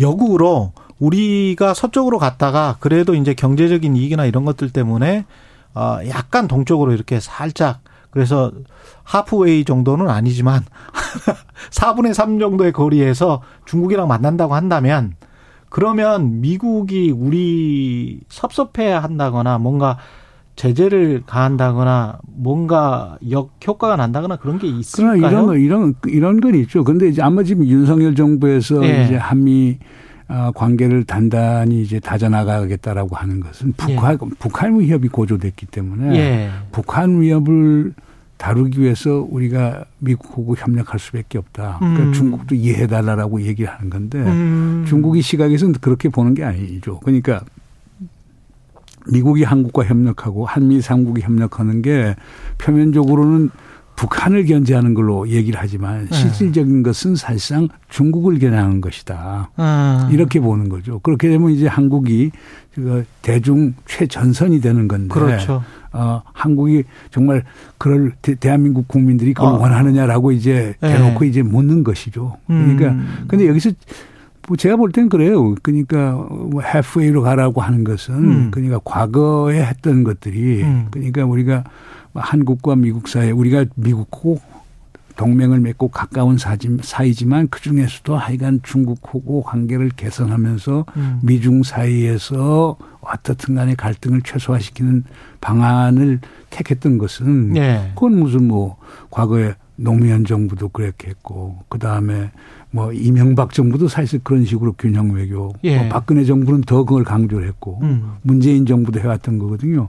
그렇게 했던 이유가 제가 볼 때는 뭐 다른 어떤 것보다도 우리의 국익을 위해서 어떤 게 가장 좋은 거냐. 그렇죠. 미국하고 네. 동맹을 하지만 중국하고 전략적 협력 동반적 관계는 계속해서 음. 가자. 그리고 음. 시진핑 주석도 얘기했지만은 중국은 우리의 이웃이지 않습니까? 그렇죠. 네. 우리나 중국이 이사 가고 싶다고 해서 이사 갈 수 있는 상황이 아니란 말입니다. 음. 그렇기 때문에 가까운 아, 이웃 그것도 중국과 같은 큰 나라하고는 우리가 더 현명한 외교를 할 필요는 분명히 있다고 보아집니다. 우크라이나 전쟁은 완전히 교착 상태인 것 같은데 서방 입장에서도 굉장히 괴로운 상황이 된 겁니까? 괴로운 상황이 되고 있죠. 그러니까 작년에 예. 젤렌스키가 워싱턴에서 받았던 환대와 오빠. 금년에 이제 어, 지난주에 워싱턴 가서 예. 환대사에서는 엄청난 차이가 있죠. 그러니까요. 특히 이제 아그 그 매카시 예. 그 하원 의장 같은 경우는 결국에 그 소위 상하 양원 합동 연설도 초청도 안 해주고 음, 그리고 맞습니다. 대놓고 지금대로는 우리가 우크라이나도 지원 못 한다고 얘기를 하고 예. 그러나 이제 바이든 대통령은 뭐 계속 지원해 주겠다. 그 음. 그 ATACMS 같은 이제 소위 그, 그 소위 보병용 전술용 탄도 아. 어, 미사일 같은 걸 지원해 주겠다고는 했지만은 예. 그러나 워싱턴 분위기가 훨씬 안 좋은 편이죠. 그것뿐 아닙니다. 지금 폴란드, 루마니아, 하여간 이 저 슬로베니아 이 과거 동유권 국가들이 네. 결국에 지금 우크라이나하고 접경해 있는 국가들이 결국 우크라이나 농산물에 대해서 지금 수입 제재 조치를 취하고 있거든요. 음. 우크라이나 농산물이 들어와서 계속 들어오니까 싸지니까. 자기들 농산물이 떨어지니까 농민들이 엄청 반대를 하는 거거든요. 그다음 폴란드 같은 경우는 이제 11월에 선거가 있단 말이에요. 총선이 있으니까 이건 미칠 영향 때문에 또 안 된다. 그러니까 또 이제 우크라이나에서는 이걸 갖고서 세계 무역기구에다 제소를 했거든요. 그러니까 폴란드 폴란드 대통령이 네. 있다가 그럼 앞으로 우리 군사적 지원도 안 하겠다고 이런 식으로 나오니까 아. 뭐 상황이 그렇죠. 그다음에 이제 자꾸 우크라이나 전쟁이 장기화되니까 어떤 분들은 이제 6년 7년도 더 갈 거라고 그러는데 그러면 7년? 지금 우크라이나 제일 지원을 많이 하는 국가가 독일이란 말이에요. 그렇죠. 그다음에 이제 프랑스, 영국 그렇죠. 이 순으로 이렇게 나오고 있는데 네. 이들이 감당할 수 있겠느냐 하는 문제죠. 그러니까 전쟁 피로 증후군이 지금 나타나고 있기 때문에 그렇죠. 장담을 못 하는 거죠. 어. 그러니까 지금 제렌스키 대통령 입장에서도 지금 크림반도 같은데 뭐 상당히 지금 공세적으로 나가는 이유가 지난번에 했던 대반격이 사실 성공을 못했단 말이에요. 음. 그러니까 미국을 포함한 모든 지원 국가들이 나토 국가들이랑 우리 그렇게 지원해 주는데 니들 한 게 뭐 있느냐. 예. 그러니까 이제 성과를 모이기 위해서 지금 엄청나게 노력을 하는 거란 말이에요. 그렇죠. 또 그렇게 해야 또 미국 대통령이나 또 그렇죠. 유럽의 지도자들도 국민들한테 자 예. 우리 지원해 줘 갖고 좀 성과를 있지. 보고 근데 그게 안 되기 때문에 지금 어려운 거죠. 갑자기 발을 뺄 가능성도 있습니까? 유럽이나 미국이? 우크라이나 전쟁에 이제까지 해온 말이 있는데. 근데 그건 그러니까 내가 볼 때는 그렇게 미국이나 유럽 국가들이 무책임하지는 않다고 보고요. 예. 만약 그렇게 그 상황이 온다면은 음. 푸틴하고 뭔가 모종의 마크 대화가 있겠죠. 그리고 음. 그러니까 어, 지금 뭐 제일 큰 문제가 영토 문제거든요. 그렇죠. 그러니까 뭐 제렌스키도 얼마든지 휴전협정 맺고 평화협정 맺을 수는 있는데 그러나 예. 지금 그 우크라이나 동부에 있는 세계 응? 그 지역에 대해서 지금 무력 점거를 하고 있는데 나가라. 크림반도 음. 나가라. 예. 근데 지금 러시아 입장에서는 그 무슨 얘기냐. 다 합법적으로 우리가 한 거 아니냐. 어. 아, 그렇지 않아요. 그러니까 어, 또, 또 도네츠크부터 시작해 루한스키 그렇지. 이 네. 지역에 있는 주민들이 다 그 러시아계 네. 주민들이 국민 투표해 갖고 네. 결국에 아 러시아하고 소위 합방을 그렇죠. 합법적으로 결정한 건데 그게 네. 무슨 불법적인 거냐. 크림반도 음. 마찬가지로 크림에 음. 있는 크림 쪽에 한 뭐 그 88, 90%가 그 러시아계 사람들이 있기 때문에 그들이 결국에 그때 2014년 전쟁 끝났을 때 러시아로 가는 걸 국민 투표를 했단 말이에요. 음. 합법적 과정이지 헌법적 문제가 하나도 없다. 이거는 소위 영토와 주권의 불법적 침탈이 아니다라고 또 나오고 있기 때문에 예. 그러나 이제 뭐 제렌스키 입장에서는 그 영토 반환 없이 그, 그 지역으로부터 러시아가 소위 철군하지 않은 한은 어떤 형태의 협상도 없다고 그러니까 쉽지는 않겠죠. 그러면 바이든 입장에서는 정말 곤혹스러운 게 내년 11월이 지금 대선인데 우크라이나 해결을 못했죠. 인플레이션은 그래도 지속이 되고 있죠. 중국과의 갈등 상황에서 그래도 아까 말씀하신 것처럼 중국을 적대적으로 하면서도 중국의 어떤 협력을 이끌어내야 되는데 그것도 잘 못하고 있죠. 지지율은 낮죠. 그 다음에 이제 너무 그 연세가 드신 거 아니냐 뭐 이런 이제 여론도 있죠. 이래서 트럼프한테 이렇게 만약에 큰 격차로 질 가능성 계속 지금 여론조사에서도 한 10%포인트까지 나오고 있는 것 같은데 어떻게 보십니까? 그러면 크게 한반도의 정세도 바뀌는 거 아닙니까? 어, 바뀔 가능성이 상당히 크겠죠. 예. 그러니까, 아, 우리, 어, 최 선생께서 얘기하신 대로 지금 내년 11월 미국 대선이라고 하는 게 예측 불허인데 음. 트럼프의 아, 복귀 가능성 상당히 크다라고 하는 게 아, 일반적인 정설이거든요. 그래서 많은 분들이 걱정을 많이들 하십니다. 만약에 그렇게 되면 어떠, 어떻게 되는 건가요?